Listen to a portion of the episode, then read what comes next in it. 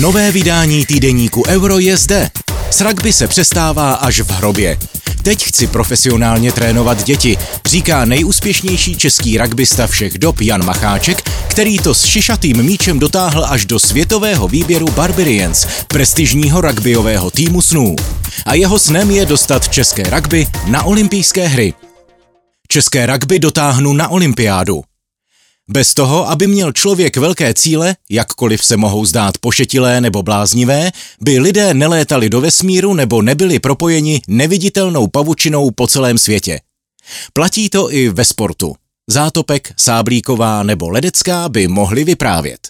Olympijská vize Honzy Macháčka, který chce v Česku marginálním sportem stanout pod pěti barevnými kruhy, může také vyvolávat schovývavý úsměv.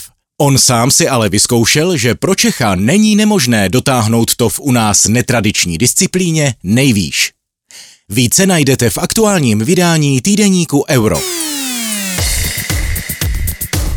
Největší české banky hodlají propustit 15 stovek zaměstnanců.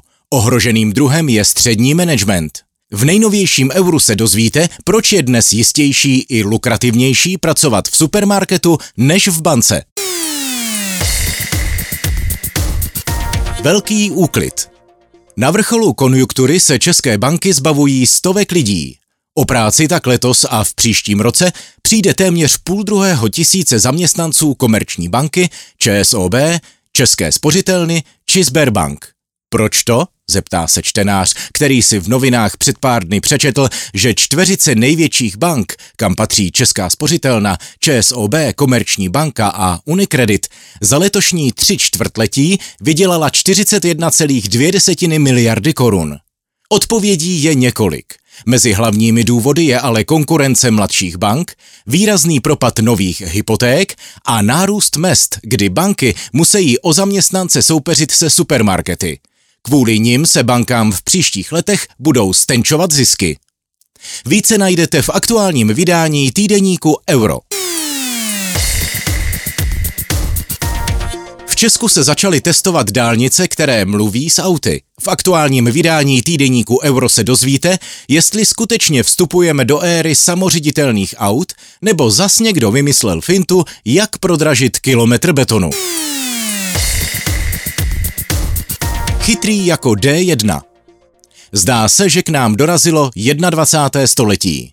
Už v příštím roce se plně otevře systém, který umožní komunikovat autům jednak mezi sebou a jednak s čidly, která sbírají data o dopravě nebo počasí. Zároveň z linek automobilek začnou sjíždět první auta, která se touhle digitální řečí domluví.